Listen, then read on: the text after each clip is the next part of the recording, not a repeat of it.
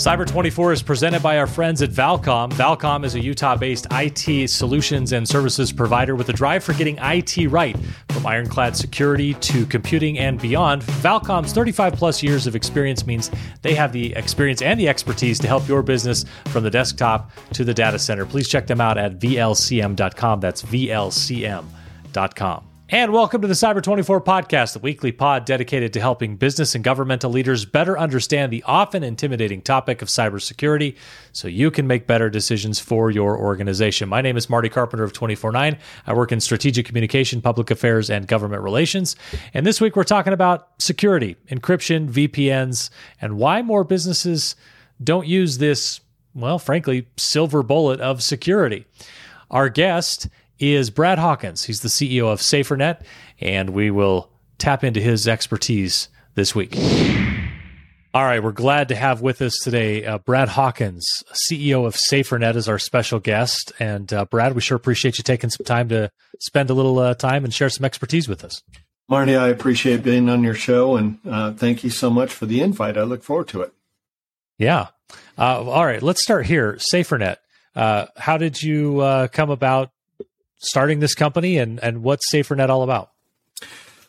Uh, you know, it's it's it's interesting. I uh, um, I've I've owned and run multiple different businesses uh, throughout my life, and and uh, kind of wound things down to the place of uh, enjoying being a consultant, and uh, ran across a, a, a, guy that ended up being a good friend of mine named Patrick Patrick Kavanaugh. And, he had started a version of SaferNet multiple years ago and called Wi-Fi, uh, and it was uh, it was struggling. And he asked me if I could consult with him and help him move along. And and at one point he just came out and said, "I I cannot do this alone. Can you be the CEO?" And um, I I struggled with that decision, but I ended up doing it, and I've just absolutely loved it. It's been so much fun to to be able to run it. We've made a lot of changes.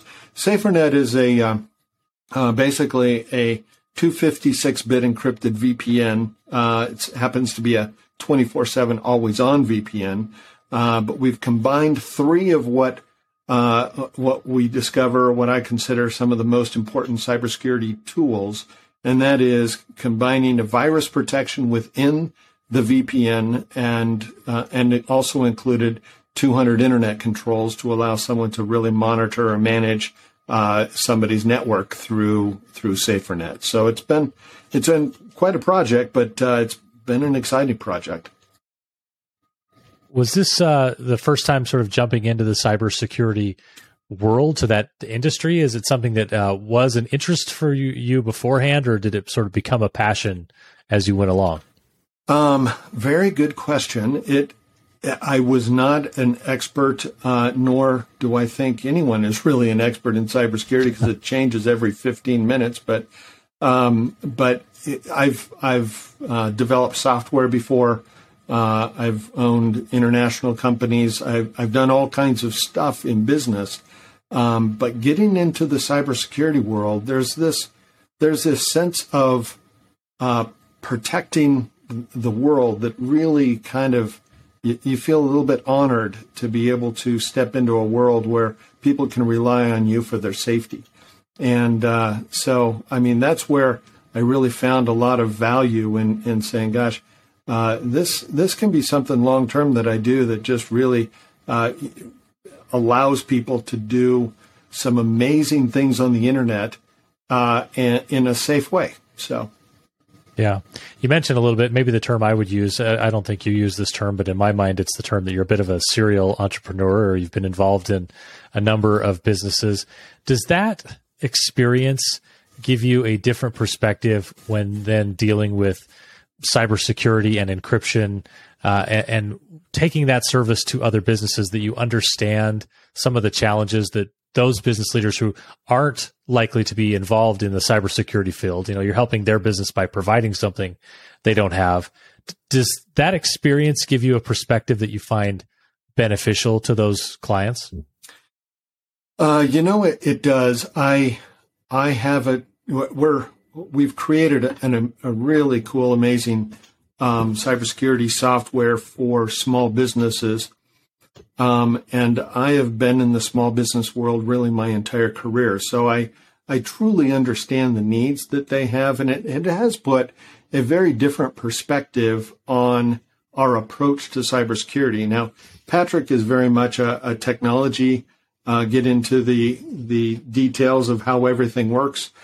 And, and I'm always saying nobody's going to use it. It has to be simpler.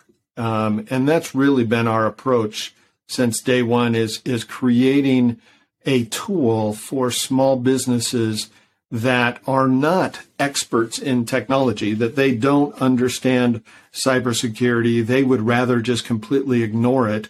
And, and to be honest, I, when I ran my, my investment management company, I had a guy, I just said, you know what, you take care of the, the security issues. Uh, tell me if we have a problem. I don't even need to know anything that's going on. And I know that that's the majority of small business owners. They're trying to sell their product. They're trying to keep it in business. They're trying to do everything that small business people need to do to keep their business going. So cybersecurity has a tendency to just get dropped to a non important issue until it becomes a big issue. And our objective is, is to say, you know, let us step in there as your cybersecurity expert. Let it be simple enough that you can just set it up, have it run, and you don't even have to worry about it. And from my experience in multiple businesses, that's really the safest way to go because if it's too complicated, um, that that entrepreneur is not going to even bother with it until there's a crisis. Yeah, and that comes to not only the technical side, but it, it, that extends to reputation management. What happens if there's a problem? Uh, what are all the things that we're doing ahead of time to make sure that there's not a problem? You know, I, I think that's something you hit on, and it's one of the reasons uh, that we've had this podcast. You know, we say at the beginning of every show that this is for uh, business leaders and governmental leaders who think of this as a really intimidating topic and either their eyes sort of gloss over when they start talking about cybersecurity or uh, you know they just find it as an intimidating subject that we try to make it a little bit more understandable for them.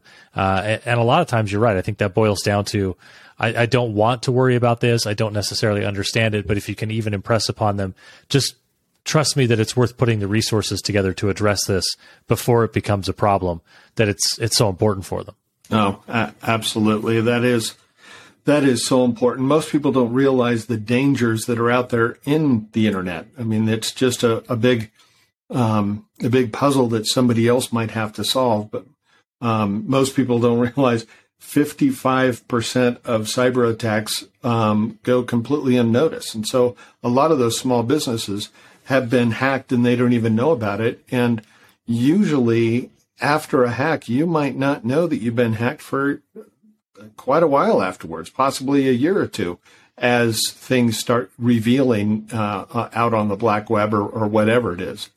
So, yes, I totally yeah. agree. Well, you mentioned something sort of in the technical aspect of what SaferNet does. You use the term 256 bit encryption.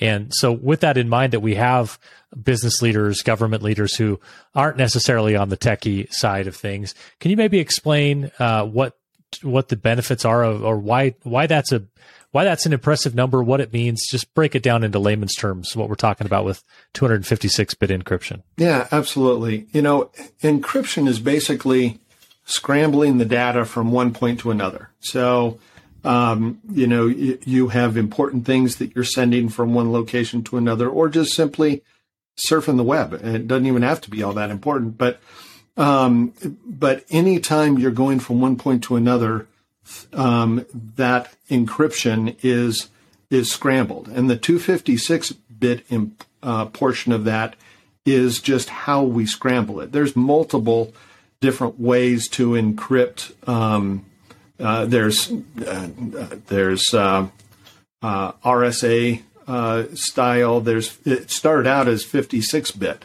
uh, so it's you know, and that was pretty easy to be hacked. But as it mm-hmm. as it grew, it ended up being a 256 bit, 192 bit, or and you know, we end up at a 256 bit encrypted. And really, what that means is is it's encrypted in blocks um, going through the internet, And the the important part that you need to understand about it is that that it would take probably a lifetime of a supercomputer to unencrypt that 256-bit encrypted. Uh, there's a lot of banks that use that. There's mi- some militaries that use that. Um, it's a uh, it's a it's become a little more of a common usage.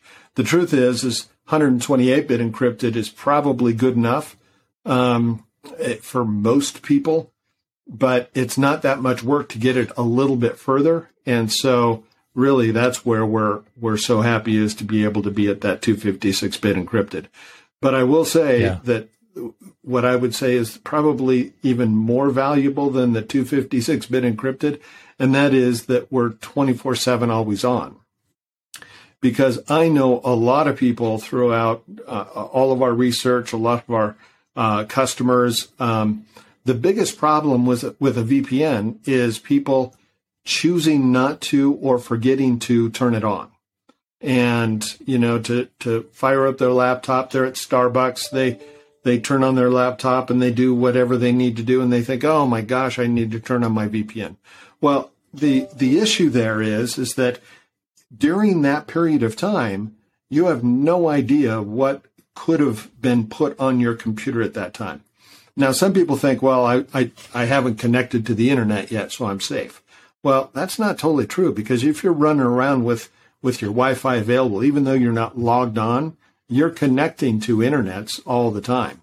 And so by connecting to internets all the time, you're putting yourself available to hackers or, or somebody that can download Trojan or whatever it is, just as you uh, go throughout your, your time.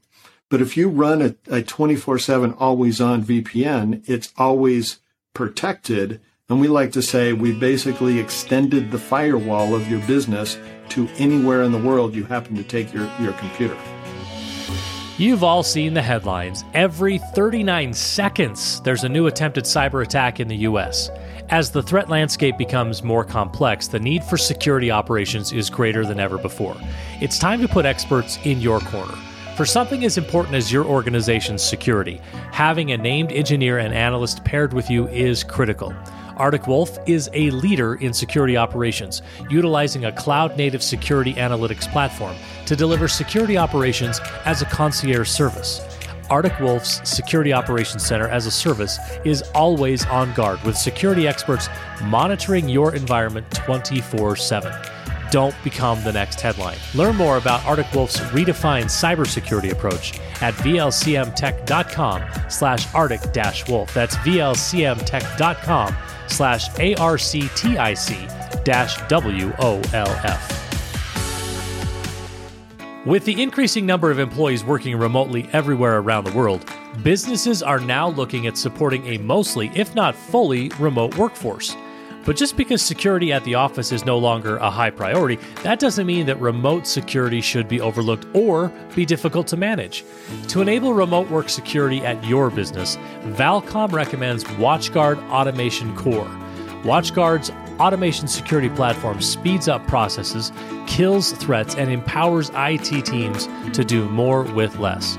With WatchGuard, you can apply zero trust principles across networks and applications and help remote employees enable secure Wi Fi networks.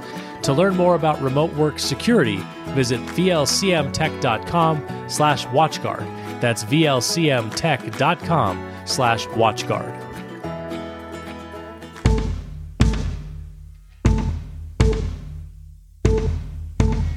VPNs to me, and I, I, was turned on to those by some other panelists and guests we've had uh, on this program. Uh, you know, I have one on my computer. I'm, I'm pretty religious about using it. If I'm out on any kind of public Wi-Fi, which is someone working in consulting, I'm sort of hopping between different uh, different hotspots all the time. They seem to me to be essentially like a security silver bullet. So the question I've always had is, well, and maybe you're the the you, have probably had to pose the same question more so than I'm you know trying to ask you the question to get you to to come around on this. But why doesn't everyone use one? And if everyone suddenly got turned on to this and decided to use one, is there capacity for everyone to use a VPN? Well, number one, there'll always be a capacity as as we continue to grow. There's always going to be um, adjustments and, and whatever needs to be to be able to keep up with capacity. Um, and and that sure enough is the way we've operated. We spin up servers as we need to as we grow. But um, you know, it's interesting because we've looked at that exact question multiple times. It's like I can't comprehend what if if someone understands what a VPN is doing. I cannot comprehend anyone not using a VPN. I mean, I don't care if you're a ten year old kid. Um, I, I, would not have my ten year old kid on the internet without a VPN. Um, but what I hear all the time is is it slows down my computer. Um, you know, the the interesting thing is is that I get this from uh, high level executives and small businesses.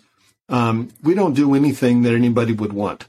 Uh, I just I just laugh at that. It's just it's just like they they're missing the whole game. Um, you know, or you know the like I mentioned earlier that people just forget to turn it on. They just don't use it. Um, and so we've we've done our best to be able to create solutions around causing that to not not be an issue where you know truly I, because of the way we're we're structured we we don't slow down the internet at all actually we have 0.01 latency uh, and, and uh, we actually did a a live radio show on a on a local troubleshooter uh, guy that did a live radio show to to um, I think his intent was to prove us wrong that we we actually did slow down the internet. Um, but he actually came out, a guy named Tom Martino, he came out and said said we actually sped up the internet. And he said that's impossible. We were doing this live thing, and and um, and truthfully, we don't speed up the internet, but there's an effect that causes the internet to speed up because when we're running our VPN, there's, uh, you know, since we've been on this show, I've probably been uh, at least attempted to be hit over 50 times of somebody reaching into my computer and taking information from the from my computer. Um, when we're stopping all that traffic, we're essentially keeping that from using your CPU, CPU, and it does have an effect of speeding up everything that you're doing. Technically, we're not, but it does have that effect. Yeah, it's really interesting. And I, I, am with you that most people, if they understood what uh, VPN was and how to use it, would uh, would definitely use it more frequently. Uh, maybe the best route is just to tell people if you get this, you can watch uh, Netflix in other countries. you got to give them a carrot instead of a stick, right? Instead yeah. of threatening them with here's all the bad that could happen. Hey, you know, just if there's a show that you want to watch in England, here's here's how you can kind of uh, have the internet not know exactly where you are, which is kind of a, a cool thing. Yeah. Uh, so at the rate we're progressing, the success hackers have uh, in you know penetrating the defenses of, of businesses and, and even governments uh, means that really everyone's becoming a larger target. Uh, most companies are going to end up getting hacked sooner or later. I mean, you've given us some numbers about this, but most of these companies are going to get attacked. And I, actually, I thought the interesting thing that you brought up was these businesses that tell you uh, we don't have anything that anybody wants. But the response from my perspective is yes, but do you want what you have? Because uh, getting hacked can just mean someone cuts off your ability to access the stuff you want, and what they want from you is the money to let you get back to the stuff that you want in the first place. So it's not always about do I have a treasure chest here that someone wants to come rob. It's what if I want to get to my treasure chest and nobody and I and suddenly someone is blocking my path until I pay some kind of ransom. So that that's just another interesting element to think through on. Everyone's a, a target for some reason, and it may not just be because you have something of value uh, that someone wants to steal from you. Uh, that's that's a very very good point. I, I completely agree, and I do. I believe that everyone that has ever used the internet has been hacked to some level, um, and and most people don't realize that we have this in our in our software. We have this thing that we call entourage, and totally true. I'm not 100 um, uh, happy with the name that we've chosen for it, but I don't have another solution for that yet. But if anyone has a great name, please let me know. But Entourage is just basically as you as you use your device, your people are always reaching into your your device and taking your information. Whether it, you've given them permission uh, because it's an app that you have on your device, or whether you haven't given them permission, they're still reaching in and taking that information. Usually, uh, the the simplest reason would be just to market to you. Um, but that is that is uh, basically a hack. I mean, it's taking taking your information, and then it goes all the way up to you know some Trojans and or um, uh, ransomware is just so rampant at this particular time. Um, but when we're running our entourage, and it, you can take a look at the number of times that someone has reached in and attempted to grab your information, and we're blocking it, of course, but you can see the number of times, uh, hundreds and hundreds of times a day that they're reaching in there. Now, some of those are are not bad, and some of those are are fairly malicious. Um, we don't necessarily uh, are able to, to, to distinguish between it all, but we're blocking all of that information, and just being able to see what's going on is absolutely amazing. But going to the ransomware topic, you know, you see these municipalities and these uh, larger businesses that have been ransomed for uh, millions of dollars just to get access to their device. If they would just run, uh, well, I'm going to say our VPN or any VPN, but if they just run our VPN, um, even if somebody opens up a bad email that is a ransomed, um, you know, trigger point, that if they just stumble on it and they it, it's a it's somebody from their uh, from a vendor that they normally use, I can understand why they would open it. But if they open up that email while they're connected to our VPN and our virus scrubbing, um, we will stop that ransom from being able to communicate to any outside uh, um, vendor. And although that ransomware will be triggered because that email is a trigger point, it won't be able to communicate with their host and they will never be able to trigger the ransom. And so it would save millions and millions of dollars if they would just simply stay connected to SaferNet or, or a VPN aspect of things. Yeah. If a company has, let's say, a hundred employees and they have a, a, service like SaferNet, do they get, is it a VPN, a virtual private network that's sort of individual to each employee? Or is it sort of the company? Because from, what you're describing there, it sounds like it's for each different employee would essentially say, I'm in my own lane on the, on the information superhighway here. Uh, is it sort of individualized to each person? Can you maybe help our audience understand that? Very, very good question. So, um, uh, yes, SaferNet goes on each individual account, uh, each individual device. So if it goes to, uh, it's basically an app that has been put on a cell phone, a laptop, even a desktop.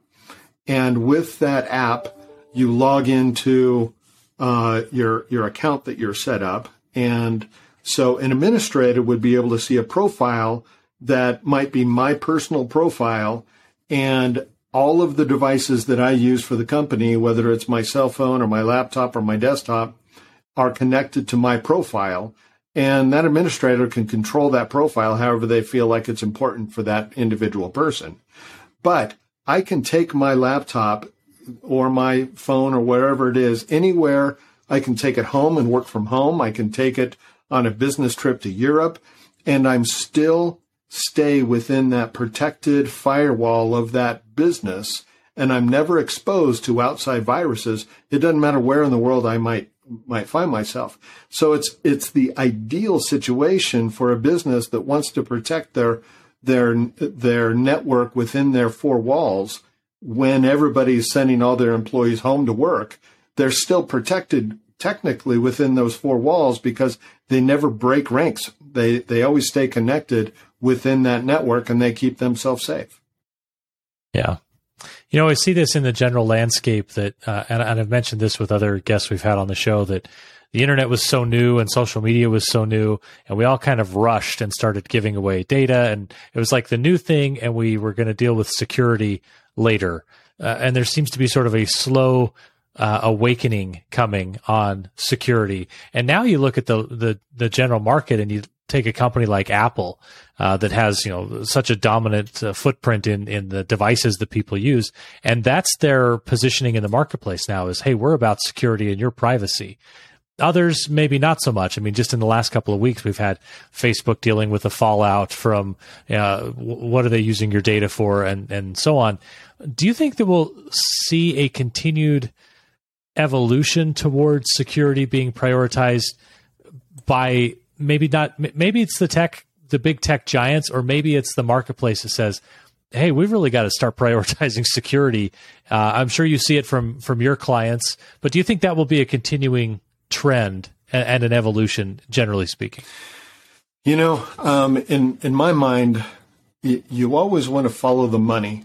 Um, and you know there's there's this incredible power of data data is the greatest powerhouse of all i mean you, you can mm-hmm. you can see these monster tech companies that charge absolutely nothing for their use and they're they're the wealthiest companies uh, in in the world today and so yeah. it's because they can take that data and they can monetize that data and so um, I would assume that those companies will be focused very heavily on uh, on cybersecurity because twofold. One is they want to make sure that nobody gets in and steals their money chain, and and number two, they want to uh, make sure that that uh, you don't feel like it's uh, it's a danger to use their their tools. And so as we go, I would assume that more and more of these larger companies will want to protect their their investment by creating very safe environments so that you will continue to use their tools so that they will continue to get your data. And so as I go through this process, we've done a, a lot of research and it's fascinating. You can do some digging. Um, and we're, we're in the process of putting together some pretty major reports, but um, I, I, would say do some real digging on some of these uh, companies and even uh, VPN companies and see who really owns them. See see who's owning them and or gathering data. Um, there's some pretty large uh, VPN companies out there that are owned by uh, some some uh, uh, Chinese companies and some Russian companies, and so not saying that they all are. There's some very very secure um, VPNs out there as well. But my my intent in saying that is that it's all a race to get that data, and VPNs happen to have the ability of gathering more data than really anybody else because we are uh, creating that tunnel that it travels through. And so the key is is what is that VPN company doing, or what are these other companies doing uh, with that data? And so with with SaferNet, we dump the data, we don't keep the data. Um, and we're a U.S. based company that is, uh, we've got to follow all those rules. It's a, a critical aspect of things. Um, but as we go, there's going to be a balance between who's providing my security. Am I paying for it or is it coming free? And if it's coming free, uh, I'm probably the product. And do I want them to be taking that data? So the objective is, is, is yeah, or the, the overall perspective is, yes, there's going to be a lot of, a lot of security out there offered, but a good consumer is going to look at it saying, I need to be aware of who is providing it and who's making the money for it. And if it's a free cybersecurity tool, then it's probably not as secure as it might feel like it is in the beginning. Yeah the old saying that uh, if you're not uh, if you're not paying for the service, you're the product. Right? Exactly. So, exactly. Uh, uh, if you're giving things away for free. Hey, I'll I'll wrap up with you uh, with this question. Yeah, at this point, is is the cat just out of the bag? Does digital privacy really even exist anymore? And how can someone go about minimizing uh, his digital footprint? Um, that is that is a great question, and I'd like to give what I would consider better news in this, but I I do not think that we will ever have complete privacy um, because we are in such a, a, a different world. Now, I do know that there's people that are working on different protocols to the internet and even different internet protocols, period. I mean, so who, who knows what direction everything ends up going in the long run. Um, but the objective that I see is, is that it's our job to protect our data the best that we possibly can. And, and, and really being simply aware of the things that are out there is critical. Like what we were just talking about. Who's making the money on, on what is being trying to protect? Is your, uh, who's, who's owning uh, the cybersecurity that you're you're off, you're buying. Um, my objective would be to say, look for the simple solution first, um, because the complicated ones oftentimes uh, don't get used. They get uh, pushed off as being too difficult, and that's the reason that we've developed SaferNet the way it is. Is it's it's simply downloading an app that gives you virus protection and 24/7 always on 256-bit VPN, including um, 200 internet controls to be able to make sure that your your internet experience is what you want it to be. You can filter out 84 different categories of the internet or or whatever the case is. But the objective is is that it, it has to be very simple so a non-technical person can run it, manage it, and make it work for everybody that, that they're responsible for. And that's really our objective at SaferNet is to get it to the place where anybody can run what we've developed and it's safe and secure and you don't have to worry about what happens with your data. Yeah. Uh, Brad Hawkins is the CEO of SaferNet. Uh, how do people find your services online if they're interested in connecting with you for more? SaferNet.com. That's as nice simple as it is. SaferNet.com. Go there and yeah. give us a try, and you can try it for for uh, 14 days for free and see what you think. Okay, Brad, thanks so much for your time and lending us your expertise. Well, it's great ha- great being on your show, and thank you so much for the opportunity. As we wrap up for this episode, I want to thank our guest, Brad Hawkins, the CEO of SaferNet. I also want to thank our sponsors at Valcom. At Valcom, you get much more than a dedicated IT retailer. They become an extension of your IT team. So whether you're a startup or an enterprise, Valcom has the technical sales and engineering expertise to make your business more effective and more productive. Check them out, VLCM.com. That's VLCM.com. Special thanks as well to our supporting partners, the Utah Division of Technology Services, the Kem C. Gardner Policy Institute at the University of Utah, the Utah Attorney General's Office, the Utah Department of Public Safety, and of course our friends at Secuvant. You can follow us on Twitter at Cyber24 underscore, or you can follow us on Facebook as well. Feel free to hit us up in either place. Let us know what you think of the show, or even if you have a topic you'd like us to discuss on a future episode. You can also rate and review the podcast on Apple Podcasts. We love those five star ratings, they make a big difference for us and our audience. Thanks, everyone. Stay safe online.